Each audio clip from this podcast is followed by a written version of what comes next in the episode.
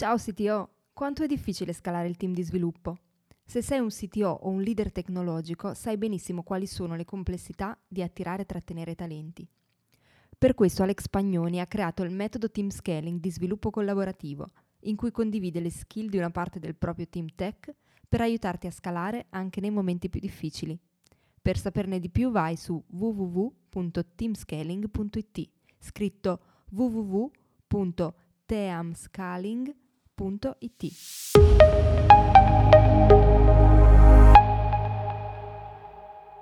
Problemi di comunicazione, connessione instabile, ritardi, fino ad arrivare a candidati che non si presentano ai colloqui o che li sostengono in pigiama.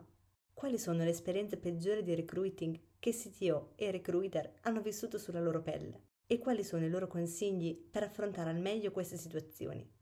In questo sito lunch Alex Pagnoni ne ha parlato con i membri della community del CTO Mastermind. Ospite anche Davide Marrone, CTO di Catapush. Buon ascolto! Benvenuti a questa puntata del sito lunch qua su Telegram. Oggi parliamo con Alex Pagnoni e con Davide Marrone di Catapush di recruiting, ma di recruiting da una prospettiva un po' diversa rispetto al solito e abbiamo pensato di raccontare un po' quali sono le esperienze più particolari, diciamo, i, gli inconvenienti che sono successi in fase di recruiting e poi come gestirli, gestirli al meglio. Lascio la parola ad Alex. Ciao a tutti. Eh sì, quello del recruiting infatti è un'altra classica croce delizia di chi gestisce un reparto tech. D'altronde chi più chi meno, ecco, per noi il recruiting sicuramente occupa una fetta di tempo sicuramente molto importante, no? tra colloqui, prove, trovare le persone così via. C'è chi si affida all'esterno, chi ha internalizzato le funzioni, chi ha un mix, ma diciamo in ogni caso è una fase sicuramente molto delicata, ancora di più ora che per molti si fa da remoto e in questa fase appunto come che è proprio molto delicata, ci possono essere tanti problemi, no? Eh, vengono fuori anche delle vere e proprie storie dell'orrore.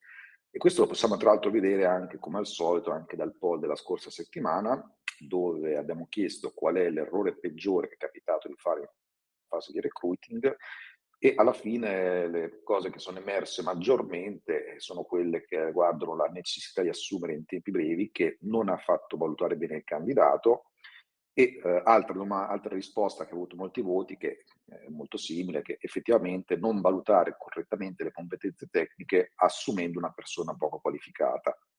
Però diciamo questo poi è quello che accade dopo aver assunto una persona, il problema è anche durante e prima, no? E quindi, eh, come dicevo prima, ci sono proprio delle vere storie dell'orrore o comunque aneddoti che possiamo condividere. Infatti l'idea oggi è proprio quella di condividere esperienze sicuramente per migliorare questo processo, ma anche qualche storia di, o qualche aneddoto. Tra l'altro oggi c'è pure anche Valeria che è la career coach del sito Mastermind che di recruiting ne ha fatto e ne fa ha tantissimo, quindi anche lei penso che abbia qualche esperienza da raccontare, ma soprattutto ne ho parlato con Davide Barrone, che è il sito di Catapush, con il quale abbiamo fatto la puntata di sito show, che anche lui ha raccontato qualche aneddoto. Tra l'altro passerei subito la parola a Davide se hai voglia di raccontare un po' di quelle cose che ti sono capitate. Sì, eh, ciao a tutti.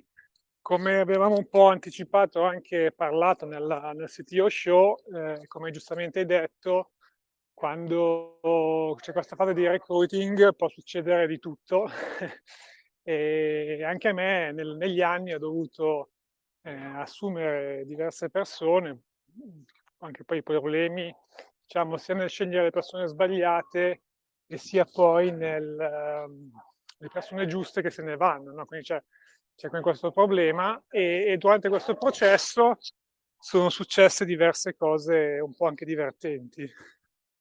Possiamo ricordare, come, come diciamo nel CTO Show, il caso del, del, candidato che si era presentato per il colloquio, che sosteneva di, di essere un CTO esperto di una grande società a livello internazionale e eh, su Skype ai tempi che andava ancora di moda eh, si presenta praticamente dalla sua camera con lo sfondo il letto, praticamente lui in pigiama e quindi diciamo l'immagine non è delle migliori. Vabbè che noi abbiamo sempre lavorato con persone da remoto, però insomma forse a quel tempo non c'erano ancora gli sfondi eh, di Skype come ci sono oggi, però ovviamente eh, si, si, si creano queste situazioni abbastanza divertenti che poi eh, noi avevamo una cartella dedicata dove mettere tutte, tutti, tutte queste storie dell'orrore, come dicevi tu, eh, in cui veramente succede, succede tutto, oppure appunto persone che avevamo invitato e non riescono neanche a venire con le storie più assurde,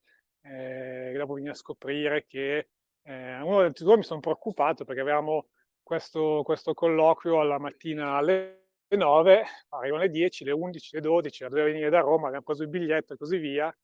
E, e, dopo alle 7 di sera, un po' preoccupato, io ho detto, oh, sta successo qualcosa di grave e quindi ho iniziato anche a ritracciare i genitori o qualcuno per poter capire cosa fosse successo e poi insomma una storia assurda questo che mi risponde la madre dicendo no è successo l'hanno rubato gli hanno, hanno cioè cose e dici boh è un film non, non, ti rendi neanche conto dove vai questi sono più ovviamente eh, anche casi, casi strani però eh, succede veramente di tutto ecco e quindi un po' Eh, oltre a quelli un po' che ho già detto anch'io anche l'altra volta, volevamo appunto sentire eh, a chi, chi, chi, chi, assume qualche altra esperienza che ha avuto da condividere. Ecco. Sì, infatti, se qualcuno è capitato qualcosa o ha qualche aneddoto, ascoltiamo molto volentieri. Anche perché non, non posso credere che non sia capitato, voglio dire, come dicevamo anche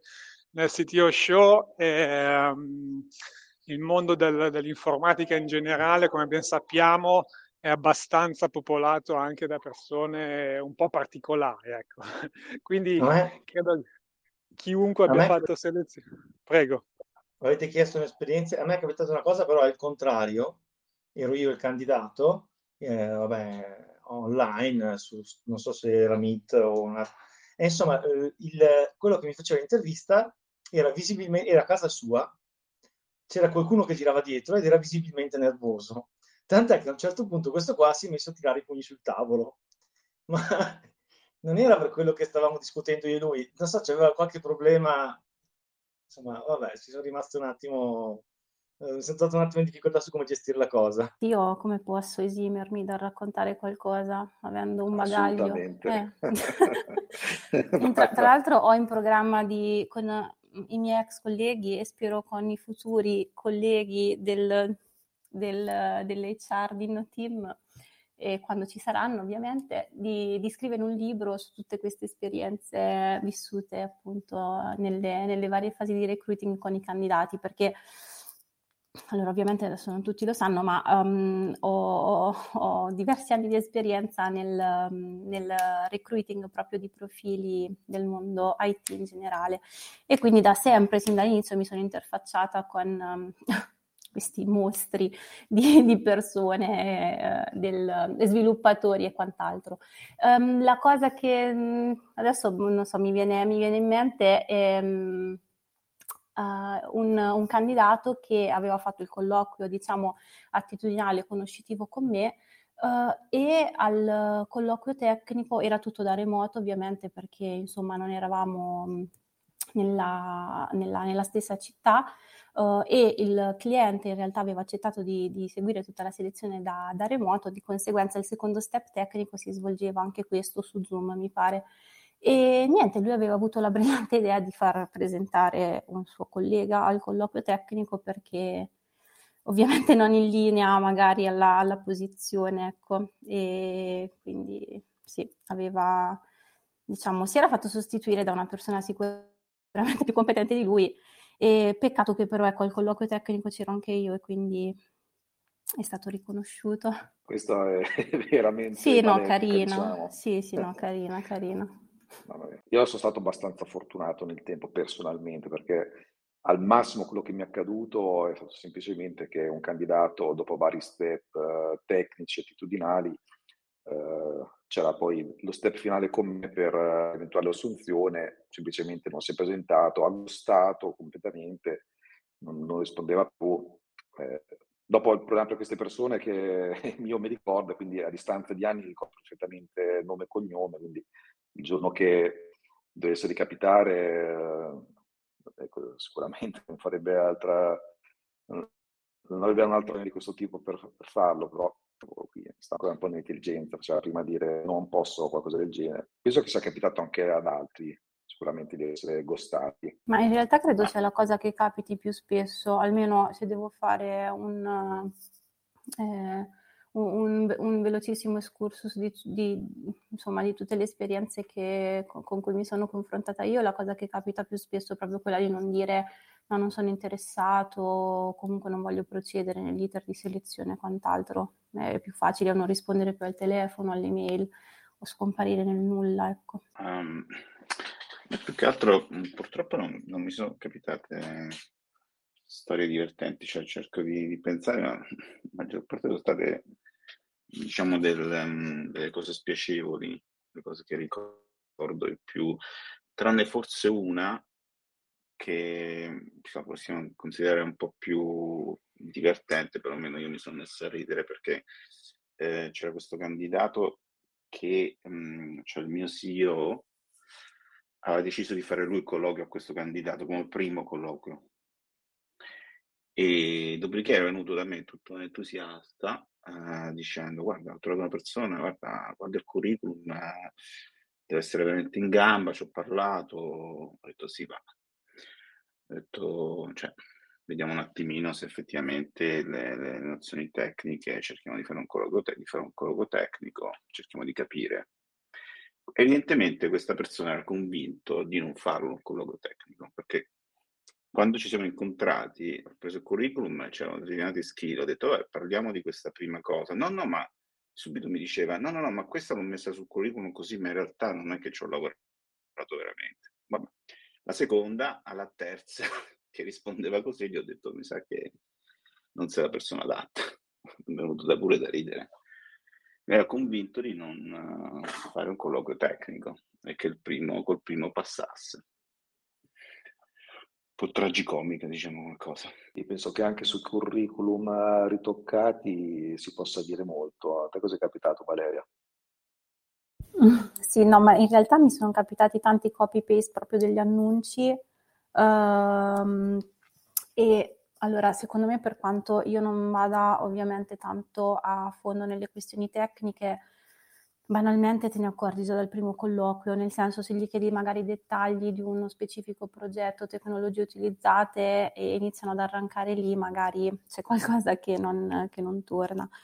Ehm, quindi Devo dire che ultimamente ne sto vedendo di meno eh, di questi perché um, magari se devo pensare all'inizio tipo della, della, della mia esperienza nel recruiting non sempre uh, c'erano esercitazioni tecniche con schermo condiviso, uh, scrittura di codice insomma uh, live e, o appunto in pair programming eccetera. Invece um, col fatto che ecco, è tutto completamente da remoto in questo momento la vedo più difficile non essere sgamati, tra virgolette. Quindi sto notando che i curriculum, si, mm, in, almeno nell'ultimo periodo, sono mh, mm, meno uh, gonfiati, ecco, ma più, più reali e che, che corrispondono più realmente alle competenze che hanno i candidati. Io sui curriculum ho una storia divertente, eh, all'incontrario però, nel senso che eh, stavamo cercando come sempre e mi arriva questo curriculum di questo ragazzo giovanissimo, e aveva credo quattro anni meno di me, ma era dieci anni fa, quindi avrà avuto vent'anni, veramente giovanissimo, con un curriculum infinito, cioè sapeva da Photoshop a configurare i server lato back-end, cioè tutto praticamente, sapeva eh, Photoshop, la grafica, diciamo, fare HTML, CSS, JavaScript, eh, PHP, configurazione di server, tutto praticamente, tutto. E, e praticamente aveva anche un costo eh, orario bassissimo, nel senso veramente basso, no? quindi c'era una roba, mh, mm, cioè questo qua è, cioè, per forza è finto sto curriculum, non può essere altrimenti, è un ragazzo giovanissimo, competenza su tutto, che non costa niente. Ha detto, vabbè, noi avevamo bisogno, ho detto, va bene, vieni domani, non... stai anche libero, benissimo, domani inizia. E infatti aveva iniziato da lì a un giorno dopo, due giorni dopo, brevissimo, e, ci rendiamo effettivamente conto che lavorando le cose le sa fare veramente, mi ha lasciato, eh, lasciato impressionato. E, effettivamente dopo una settimana o due ha detto no guardate eh, il costo che, che, vi avevo detto non va bene perché cioè, aveva dimostrato sul campo che effettivamente sapeva fare tutto quello che aveva scritto sul curriculum. Ed è giustamente venuto a dire no, la mia tariffa oraria è quella lì, però se io la metto eh, se la metto non, non, mi prende nessuno perché non, nessuno crede che so fare tutto questo e ha dimostrato sul campo che lo sapeva fare, dopo giustamente gliel'abbiamo aumentata perché, perché valeva quei soldi. Questa è una storia molto divertente al contrario sui, sui curriculum eh, ritoccati. Allora, se qualcun altro non ha qualche aneddoto o storia, a questo punto mi chiedo e soprattutto chiedo anche a Davide e Valeria, ma cosa possiamo fare un po' per uh, mitigare questi problemi, queste, per gestire anche proprio queste situazioni? Cosa si può fare? Bella domanda. Ripeto, io adesso magari, come dicevi prima, le persone che gostano e basta, sicuramente mi saranno capitate, ma nemmeno me le ricordo, talmente sono gravi, più gravi le altre cose, come ricordavamo anche, anche quello che e, ad esempio avevamo assunto e il primo giorno viene lì, guarda il codice, dice no io non voglio fare questa roba qua e si licenzia, cioè firma il contratto di assunzione e un'ora dopo firma le dimissioni, più o meno le tempistiche erano quelle.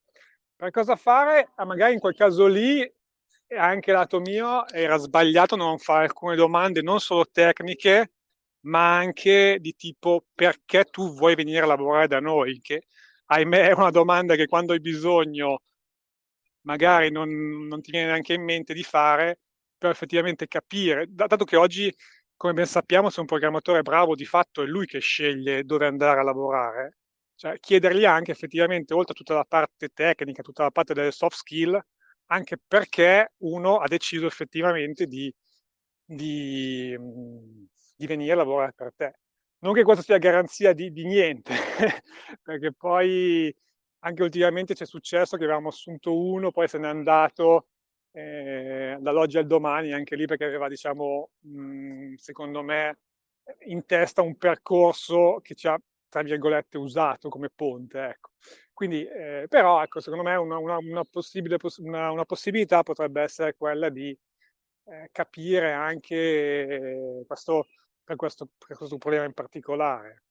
Sugli altri, sicuramente sulla parte tecnica, come dicevo l'altra volta, eh, almeno io, e come diceva anche Valeria, eh, il pair programming o vedere come uno lavora aiuta tantissimo a valutare rispetto a che fare un progetto offline e poi eh, dei casi più disperati, non lo so, sentiamo anche Valeria cosa se ha qualche idea. Ma allora, io prima magari all'inizio mi facevo molti più scrupoli e mh, mm, ero, mh, mm, era meno evidente il mio disappunto. Adesso se una persona non mi va genio, ma che non che non mi va genio perché non mi piaccia, sia chiaro, però se ci sono caratteristiche troppo evidenti che comunque um, non, non matchano bene con la nostra cultura, i nostri valori e quant'altro, per me possono essere anche dei geni della, del, de, della tecnologia, dello sviluppo e quant'altro, ma se ne fa ben poco. Ecco. Quindi diciamo che secondo me dare uh, una, un'importanza maggiore alla fase uh, proprio attitudinale, conoscitiva di una persona, mh, mm, io non dico che risolva il problema, però ehm, può sicuramente dare più margine, eh, anzi scusami, scusatemi, meno margine di errore in una, in una fase successiva. E, ehm, quindi sì, domande sicuramente che vanno a sondare un po' la motivazione um, del, del, candidato, quelle sicuramente sono utili, però ecco anche qui le, le risposte um, sono abbastanza standardizzate secondo me, oppure cosa ti aspetti alla crescita professionale, roba. Eh, non, mi, non, mi, piacciono queste risposte, quindi eh, se le ricevo capisco che magari da, dall'altra parte non... Eh, è, è, un copione che dicono ecco a tutti i recruiting probabilmente, a, a tutti i recruiter o comunque eh, in, tutte, in tutti i colloqui conoscitivi diciamo seguono un, uno script tutto loro. E, ehm, poi sì, insomma, il, il, il colloquio tecnico credo mm, sia, sia, molto utile più che altro per aspetti, um, anche per capire un attimino il contesto dell'azienda um, e, come dire, il, la, la mm, anche proprio il, il, rapporto che si crea con, con, i colleghi, quello credo sia una, una, fase importante, anche più a livello pratico, ecco, di quello che si può esporre ad esempio in un colloquio eh, conoscitivo. E ehm, credo che le due fasi, ad esempio, vadano staccate, perché poi c'è un confronto appunto tra due persone, ad esempio tra me e i tecnici, ognuno ha eh, diciamo una, una propria idea si è formulata sul candidato.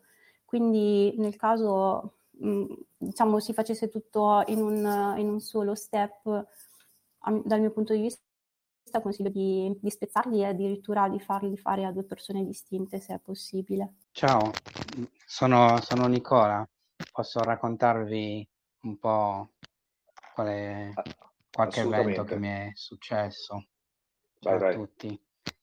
Eh, candidato uh, serbo un paio di settimane fa ha beh, ricevuto il curriculum, poteva essere insomma anche la persona giusta, concordiamo l'appuntamento per un colloquio ovviamente eh, remoto e avverto che sarà un colloquio tecnico e quindi se è possibile avere un ambiente di sviluppo, in quel caso era per il front-end, pronto in modo da fare qualche esercizio assieme. Comunque arriviamo il giorno della, del colloquio, l'appuntamento, arriva un po' in ritardo, vabbè, nessun problema.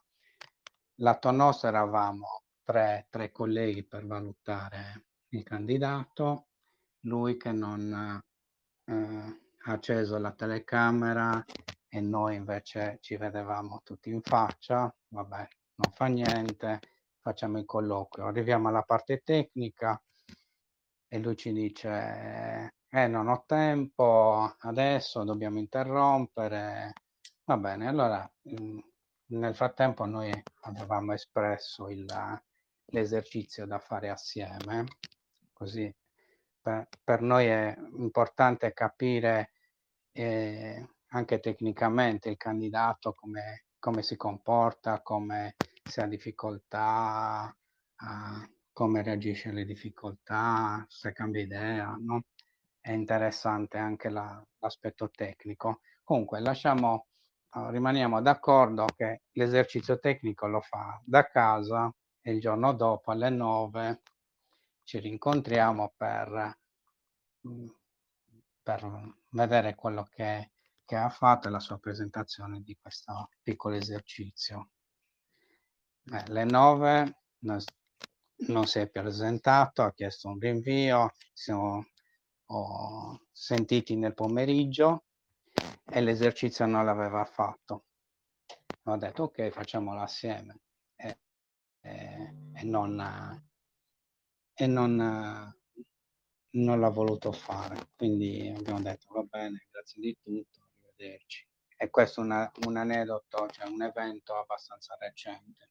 Riguardo invece i, i curriculum in generale, tendo a, a scartare il curriculum dove i candidati si classificano ottimo in, diverse, in diversi skill set perché per, sono del parere che questo denota il poco confronto di se stesso mh, mm, con gli altri.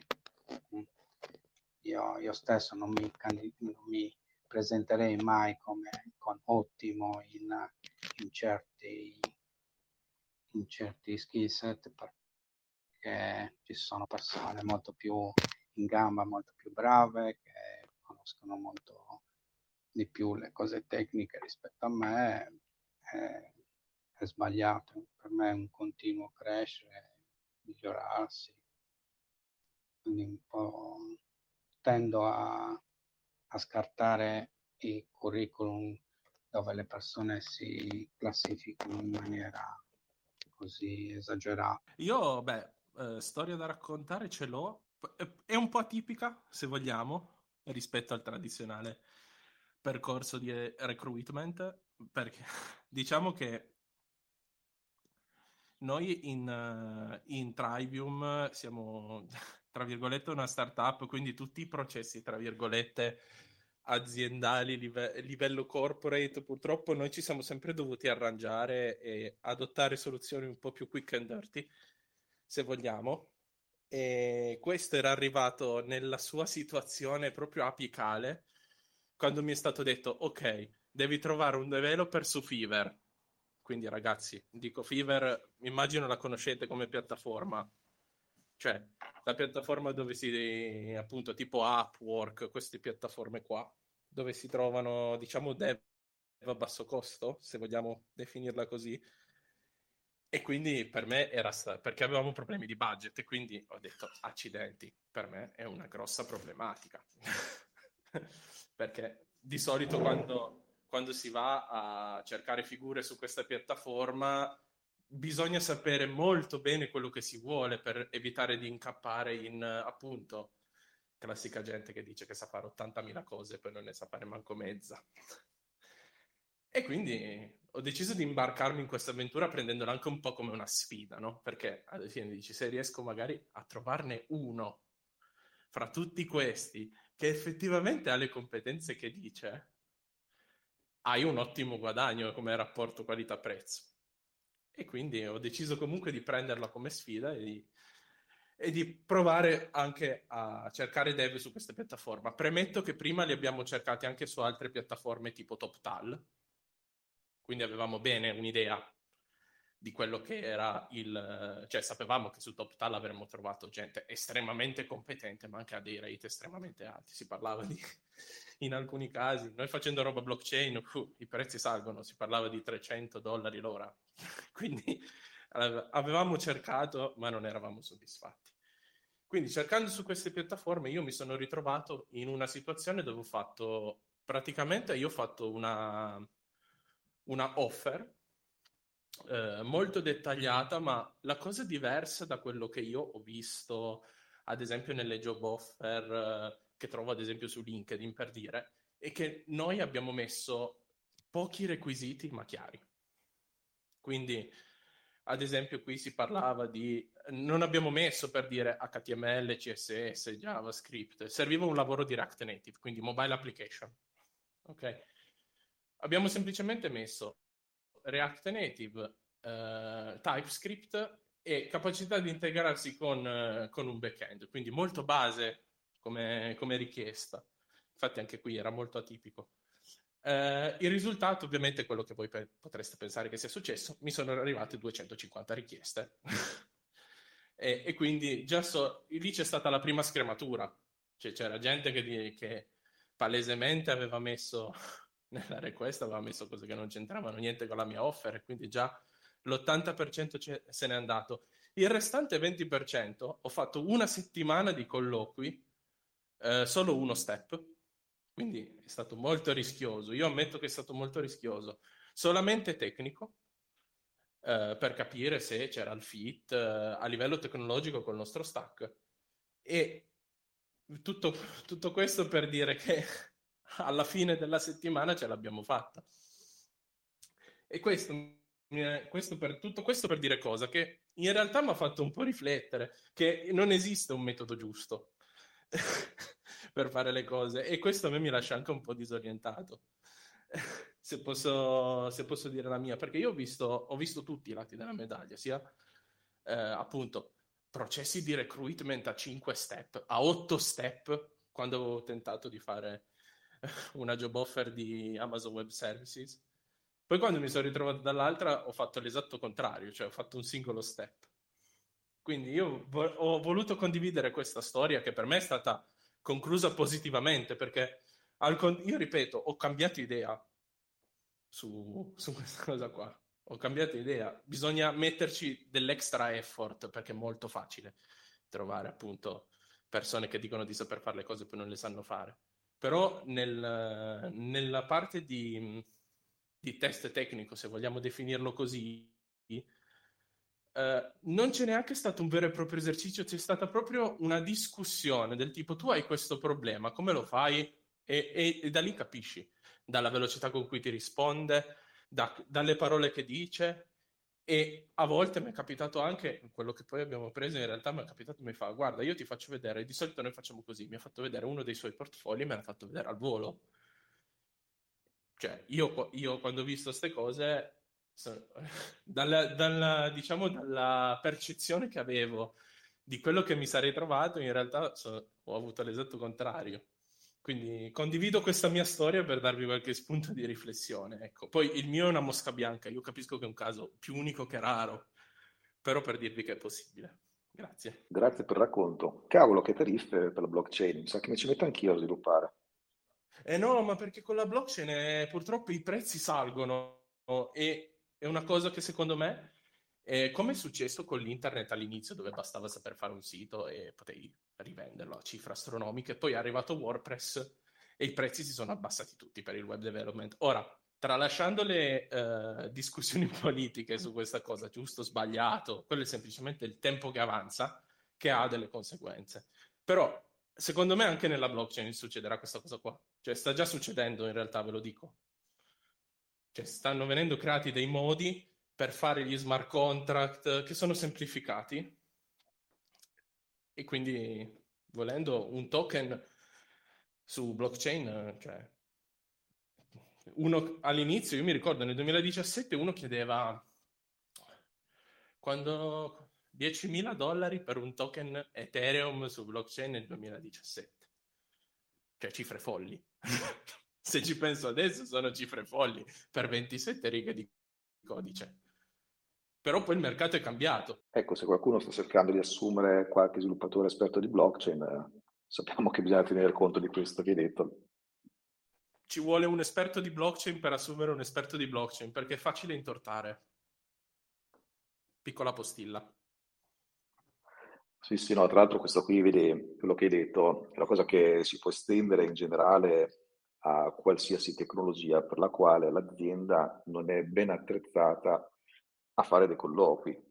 Eh, può capitare anche di questo, soprattutto su alcune tecnologie un po' più di nicchia o qualche framework più moderno, che effettivamente si scopra dopo che la persona che si è colloquiata e che non si aveva tutti i mezzi tecnici per approfondire, poi non era effettivamente quella giusta. Ecco, questo qui è anche un altro problema che, che si pone. A me piacerebbe dire una cosa riguardo questo, questo punto, perché appunto, ripeto, questa persona qui eh, la cercavamo per React Native. Noi non avevamo un esperto di React Native, ok? Però, eh, perché io, non, io avevo fatto un'app così per provare. L'importante è avere quel livello di consapevolezza minimo che ti permette di distinguere il fuffarolo da quello, da quello, che fa effettivamente le cose, perché non dimentichiamoci ragazzi, quando assumiamo qualcuno, specialmente se per un ruolo senior, noi stiamo cercando qualcuno che è lui che deve dire a noi come dobbiamo fare le cose, non il contrario. Cioè, quindi tu gli poni un problema e lui deve lavorare di fantasia per tirarti fuori una soluzione così, pam, al volo. Cioè, questo è il mio pensiero almeno. Sì, sì, ma deve essere così. Il problema è proprio sulla fase di, di colloquio. Beh, pure Andrea. Sì, no, diciamo, a proposito di questo mi hai fatto venire in mente una cosa dicendo appunto se si, qui, se si cerca un senior è perché si vuole che, eh, che, sia lui a portare qualcosa all'azienda più che il contrario.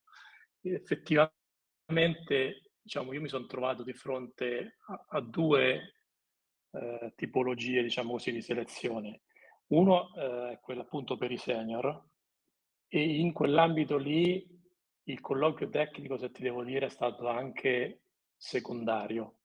In alcuni casi addirittura non l'ho fatto, nel senso che mi sono basato sulla conoscenza della persona, sul parlare con la persona, capire come ragionava. È una chiacchierata. Eh, una chiacchierata, quando, esatto. Una quando chiacchierata. è un senior è una chiacchierata.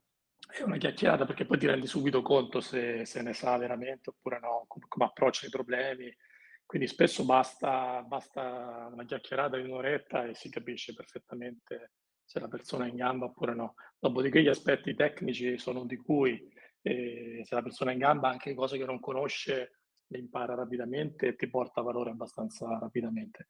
E devo dire, mi è andata sempre bene, magari sono stato fortunato in questo, eh, però nel momento in cui siamo trovati a dover cercare dei senior, la mia scelta è stata sempre basata sulla sul colloquio personale, non, non, tecnico e su una scelta fatta un po' a pelle, così a sensazione.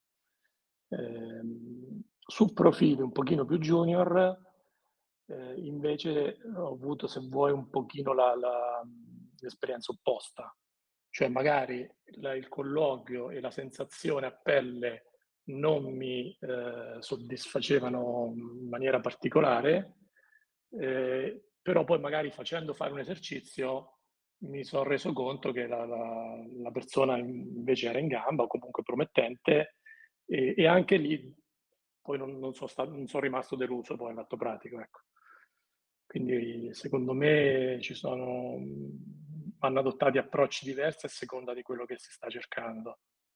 E, e una cosa fondamentale comunque in generale nella mia esperienza è la, il, il, trovarsi bene con quella persona. Io addirittura di solito noi colloqui o queste chiacchierate le facevamo tutti assieme con tutto il team, perché è importante anche che poi chi arriva di nuovo venga in qualche modo accettato da tutti e, e lui stesso abbia, abbia, chiaro con chi andrà a lavorare, in modo da anche lui poi di capire se le persone che ha incontrato le, trova, le trova simpatiche, le trova persone con cui si può trovare a lavorare eh, oppure no. Che questo, questa cosa che hai detto vale un po' per tutti, mentre quello che avevo detto io prima, ad esempio, eh, tutta la mia storia che ho detto prima, ribadisco che il nostro era un contesto di startup, è un contesto di startup e quindi, come si dice, ti muovi più rapido,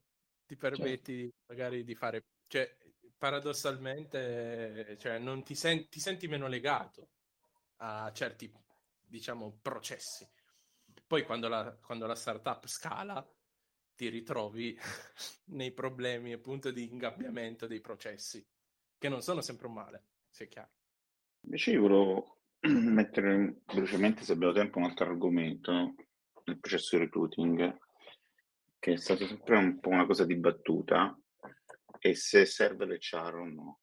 Nel senso che ad esempio ho notato che in Italia eh, molto è guidato da HR, mentre ad esempio sia in Inghilterra che negli Stati Uniti eh, l'HR invece sta decisamente fuori dal processo di routing, interviene solo nell'ultima parte, diciamo, quando il candidato è stato già scelto fondamentalmente.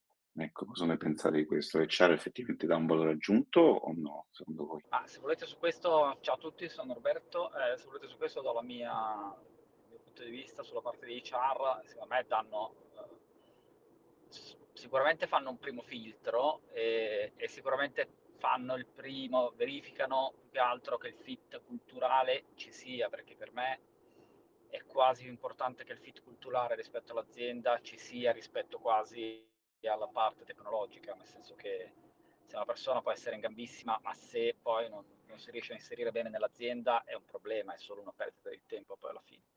Quindi l'HR, scusate, l'HR su questo anche nelle precedenti aziende mi ha aiutato, diventa soprattutto anche per fare un profilo un po' più mh, profondo della persona, quindi non solo lo screening, eh, che ne so, della, della RAL o del perché se ne vuole andare, uno screening un po' più profondo a livello psicologico e a livello poi di, di, di come questa persona si comporta e quali potrebbero essere le sue carenze a livello di soft skill. E quindi io sono assolutamente d'accordo nel, nel, nell'inserire l'HR all'interno del processo di recruitment, eh, che sia all'inizio che sia alla fine. All'inizio ti dà una, una mano perché quando devi fare tanti, t- tanti screening effettivamente ti può dare una mano e, e ti leva già alcune figure che magari eh, avresti, se no avresti dovuto perdere tempo tu. Ecco, insomma, questo è mia, il mio punto di vista. Questa è un'osservazione interessante, nel senso che sicuramente un, un HR ehm, che ha le competenze per, ad esempio, fare un profilo psicologico della persona è utile però io ad esempio uh, preferisco la, come si fa all'estero, in cui il, il, fit culturale lo determina il manager, cioè la persona che decide di assumere, quella, decide di assumere il candidato. quindi preferisco essere io a valutare se perché quando dici eh, sta dentro la cultura dell'azienda, in realtà deve stare dentro la cultura del tuo team. Uh, poi ovviamente deve rispecchiare dei principi delle, dell'etica aziendale, no? E tutto quanto, però um, c'è poi quello specifico deve entrare a far parte del, del, tuo team, quindi in realtà quella valutazione la devi fare, secondo me la deve fare proprio la persona che gestisce il team. Eh, per quanto riguarda lo screen, screening, nel senso se hai 200 candidature, devi capire, ok, però quello lo può fare anche altre figure, possono fare anche altre figure, non necessariamente l'HR.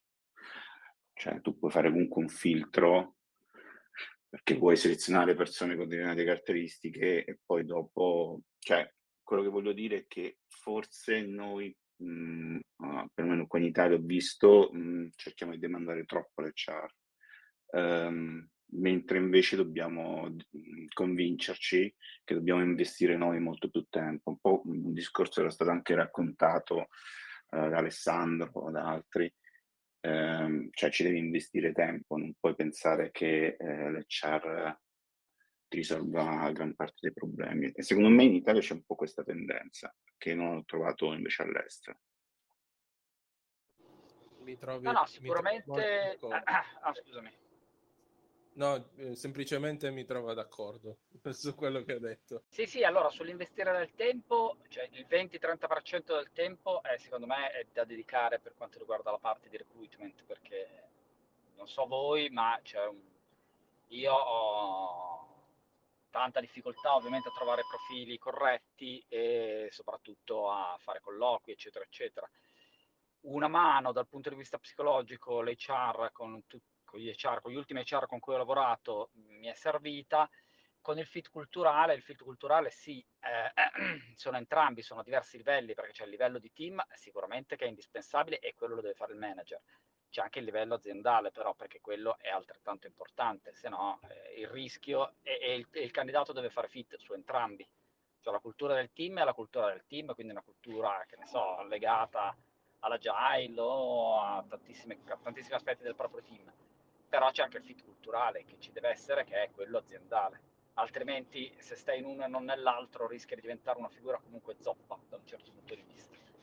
E, e, e trovo più importante il fit culturale e le soft skill rispetto alle hard skill. Io, cioè, io sono per assolutamente per esperienze pregresse in cui purtroppo mh, ho avuto una persona a cui non ho fatto mh, passare il periodo di prova e che era molto in gamba eh, però l'errore è stato il fit culturale, non tanto quello tecnico. Su quello tecnico ci si può lavorare facilmente, su quello culturale invece c'è una complessità che diventa quasi impossibile e un parere di altro livello rispetto a quello tecnico io l'ho trovato molto stimolante e importante.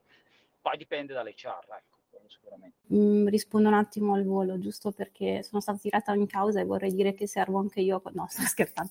No, secondo me eh, dipende, mm, come, uh, come, diceva Roberto, dal, dal, dalla figura assolutamente, quello forse è proprio la base, ma anche da come è inserita nell'azienda e forse anche dalla struttura aziendale, perché se comunque mh, mm, consideriamo l'HR dal punto di vista molto tradizionale che passatemi il termine, non capisce niente dei profili che sta cercando, non sa neanche leggere il curriculum di uno sviluppatore né capire di che tecnologie stiamo parlando, c'è sempre questo scontro eh, infinito tra i tecnici e le risorse umane. Se inserita correttamente in azienda e magari con un background, non dico tecnico, ma uh,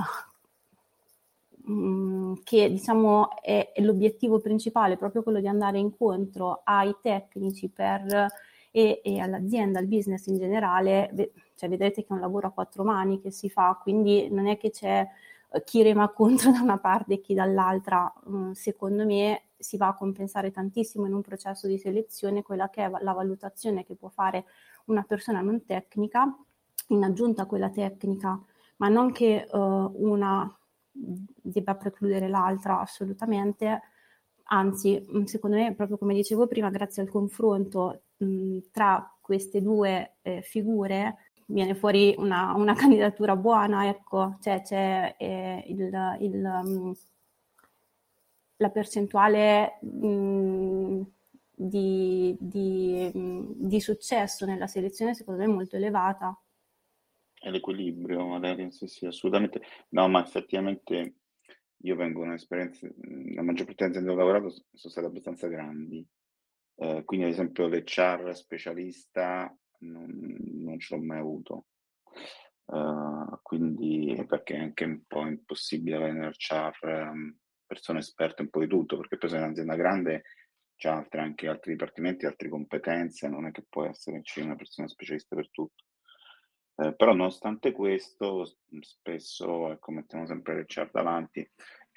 Ovviamente eh, se, se l'HR si, si, limita, come spesso mi è capitato anche con colloqui che ho fatto io direttamente, a chiederti quanto guadagni, eh, qualche informazione su chi sei, ma molto generiche, proprio un filtro così molto becero, um, non, non, lo ritengo valore aggiunto. Se, se invece ha delle competenze, ma delle competenze nel lavorare con un certo tipo di persone, non competenze tecniche ovviamente, ma competenze appunto come la tua, eh, in cui tu sai perfettamente che profili sono le persone che lavorano in questo ambito tech, quali sono magari le domande da fare o da non fare, ecco già lì vabbè, cambia tutto, sono d'accordo su questo.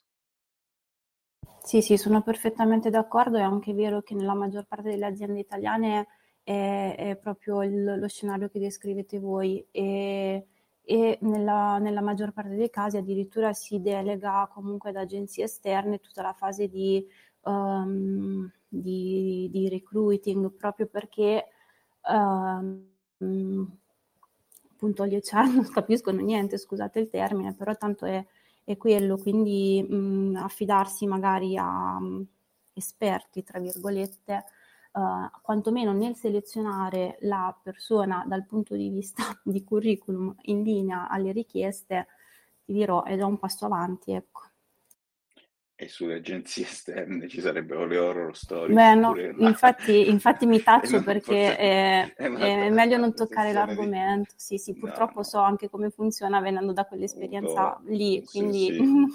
non voglio neanche approfondire. Veramente, no, veramente le esperienze. Comunque io vi, vi faccio una domanda. Ma quanto sarebbe figo avere una, una figura ibrida che è un po' HR e un po' tecnico. E io ho visto proprio che, scusa, adesso io qua eh, spezzo una lancia a favore dei recruiter, perché noi dev, eh, quello che ho visto in questi anni è che stiamo, cer- stiamo cercando di demandare l'ibridazione di figure che non fanno il nostro mestiere per farne almeno un pezzo. Io sto pensando ad esempio a, ai cosiddetti designer che hanno un po' di esperienza di front-end, sto pensando um, a magari uh, un, DevOps che ha un po' di esperienza di back-end, tutte figure ibride, no? E, però quello che vedo mancare, che secondo me darebbe un enorme valore aggiunto, è una figura ibrida fra un HR che però ha un po' di competenze tecniche per valutare. Secondo me quello sarebbe un enorme discriminante, alzerebbe enormemente la qualità delle, delle, de, delle, assunzioni, si dice così, un HR mi può, mi può cor- correggere. Eh, comunque sì, questo è un po'... E secondo me, io non ho ancora mai visto una realtà del genere, secondo me spaccherebbe se fornissero un servizio del genere a pagamento. Ale, io nella società precedente avevo fatto tanta formazione al, all'HR, al mio HR, per un po' districarsi nel mondo tecnologico ed era diventata molto in gamba, tant'è che aveva ricevuto diversi complimenti dai, dai vari candidati. Quindi secondo me, eh, in realtà siamo, secondo me noi da un certo punto di vista, che se ci vogliamo fare aiutare mh, sotto questo aspetto dobbiamo formare le ciarche, perché effettivamente il nostro mondo è veramente complicato. Se tu pensi al numero di figure e al numero di responsabilità che hanno e quanto poi cambiano in fretta nel corso del tempo, non ci si può aspettare che una persona di un altro settore sia sempre uh, sul pezzo, ma siamo noi a dover semplificare un po' il lavoro. Certo, e, certo. Ehm, infatti, infatti quindi, io non dicevo, non dicevo, al top, dicevo... No, no, secondo me questo, secondo me questo può, può, può servire eh, e questa formazione in realtà l'ho trovata piuttosto semplice e, e probabilmente anche perché mh, forse mh, loro hanno comunque questo, questo, questo, punto di vista sulle figure, riescono facilmente a, ad adattare il discorso. Non so se mi sono spiegato. C'era anche altra possibilità in cui invece sono i tech manager che fanno dei corsi per acquisire skill simili a quelli di un HR e quello l'ho visto fare. E quella, è, infa- che... quella è l'ibridazione. È la, è la, famosa ibridazione che dicevo prima. E, se, e finché lo fai interno, però rischi di avere dei bias, secondo me. Nel senso che tu dici, uh, ok, mi formo, cioè io formo i miei HR su quello che noi usiamo in azienda, però per quanto sia importantissimo, io trovo che sia limitante perché eh, bisogna avere un, un, un, minimo di elasticità mentale da dire ok, io mi apro anche un'altra porta su qualcosa, cioè mettersi sempre in dubbio anche su certe cose. O, o per, io parlo sempre per il mio caso personale, quindi sicuramente non è, non è la norma. Però io ho veramente preso ogni singolo colloquio che ho fatto come un'opportunità di imparare io stesso dal candidato. Oltre che, quindi alla peggio, il candidato mi ha insegnato qualcosa, che è un po' il ribaltamento dei concetti, se vogliamo, no? E, e, io ho visto che questo ci ha permesso anche di prendere ottime decisioni poi. Su gente che poi magari non abbiamo neanche poi fatto entrare in azienda. Questa è la cosa interessante. E questo è il bello però, eh, nel senso che eh, il colloquio si fa in due nel senso che siamo da una parte sì, noi cerchiamo la persona giusta. Loro... quando, quando, mi trovo così non vedo mai l'ora, cioè dico ok, ho la sessione di colloqui che è il mio 20% del tempo, io sono contento di fare i colloqui perché...